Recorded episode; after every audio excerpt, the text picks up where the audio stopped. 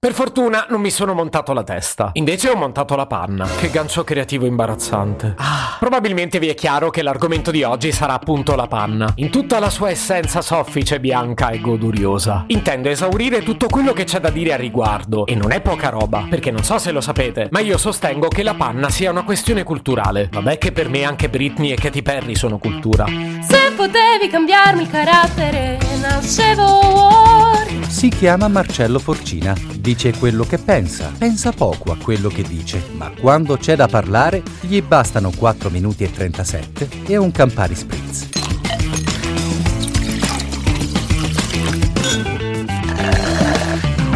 Perché dico che la panna è una questione culturale? E mo ve lo spiego. Al supermercato noi italiani troviamo essenzialmente due tipi di panna. La panna da cucina e la panna da montare. Poi beh, ci sono formati diversi. Ci sono quella fresca e quella a lunga conservazione. C'è quella vegetale e ci sarebbe quella spray. Ma quella è schiuma da barba però. Uh. All'estero non è così. Per questo dico che è una questione culturale. Nei paesi anglofoni si chiama fresh cream, che non è molto diversa dal francese crème fraîche. Così di base chiamano la panna, ma esistono molte declinazioni opinioni sul tema, a seconda di quanta massa grassa c'è all'interno, di qual è lo spessore, o se ci mettono dentro dei fermenti per renderla più o meno acida. È così che nascono la liquide, la semi-épaisse e la épaisse, che hanno spessori diversi. Ah, poi c'è la crème fleurette, che è pastorizzata ma non sterilizzata. E ci sono pure la entière e la légère, a seconda di quanto sono grasse. Come in Inghilterra ci sono la single, la double e la extra thick double cream. Mi si sta attorcigliando la lingua. E abbiamo appena cominciato. Sulla panna da montare scrivono pure quanto aumenta di volume volume dopo averla frullata. Roba che neppure Rocco Siffredi. Oh, questa potevo evitarla. Poi dovete sapere che quando la montate, la montate.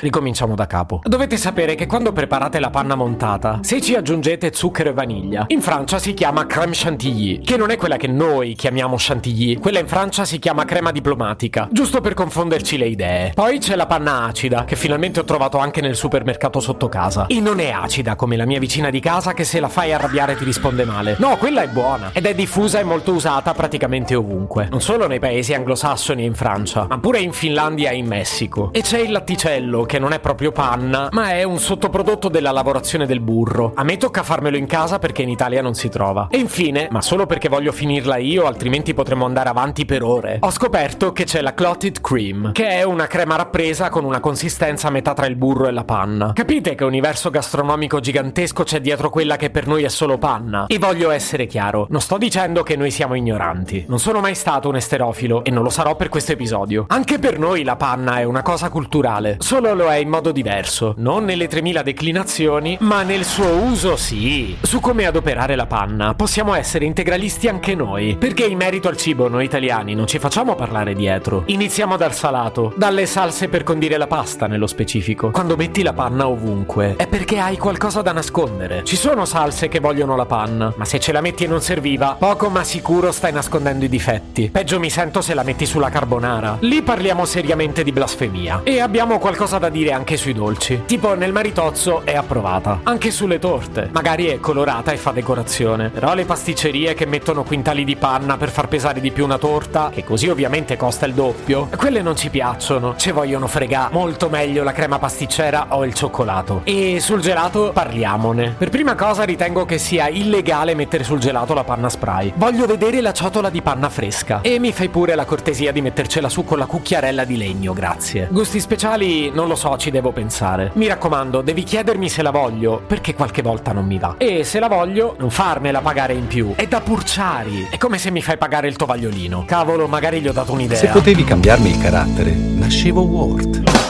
Un podcast inutile, effervescente e tossico, come una pasticca di mentos in una bacinella di Coca Zero. Questa serie è disponibile su tutte le principali piattaforme di podcast: Spotify, Apple Podcast, Google Podcast, Spreaker, Amazon Music e a breve anche sul citofono di casa tua. Stelline, recensioni e follow sono molto graditi. Per due chiacchiere con Marcello e aggiornamenti sui prossimi inutili episodi, segui il canale Instagram chiocciola nascevo Word oppure cerca su Telegram l'account chiocciola Marcellogram.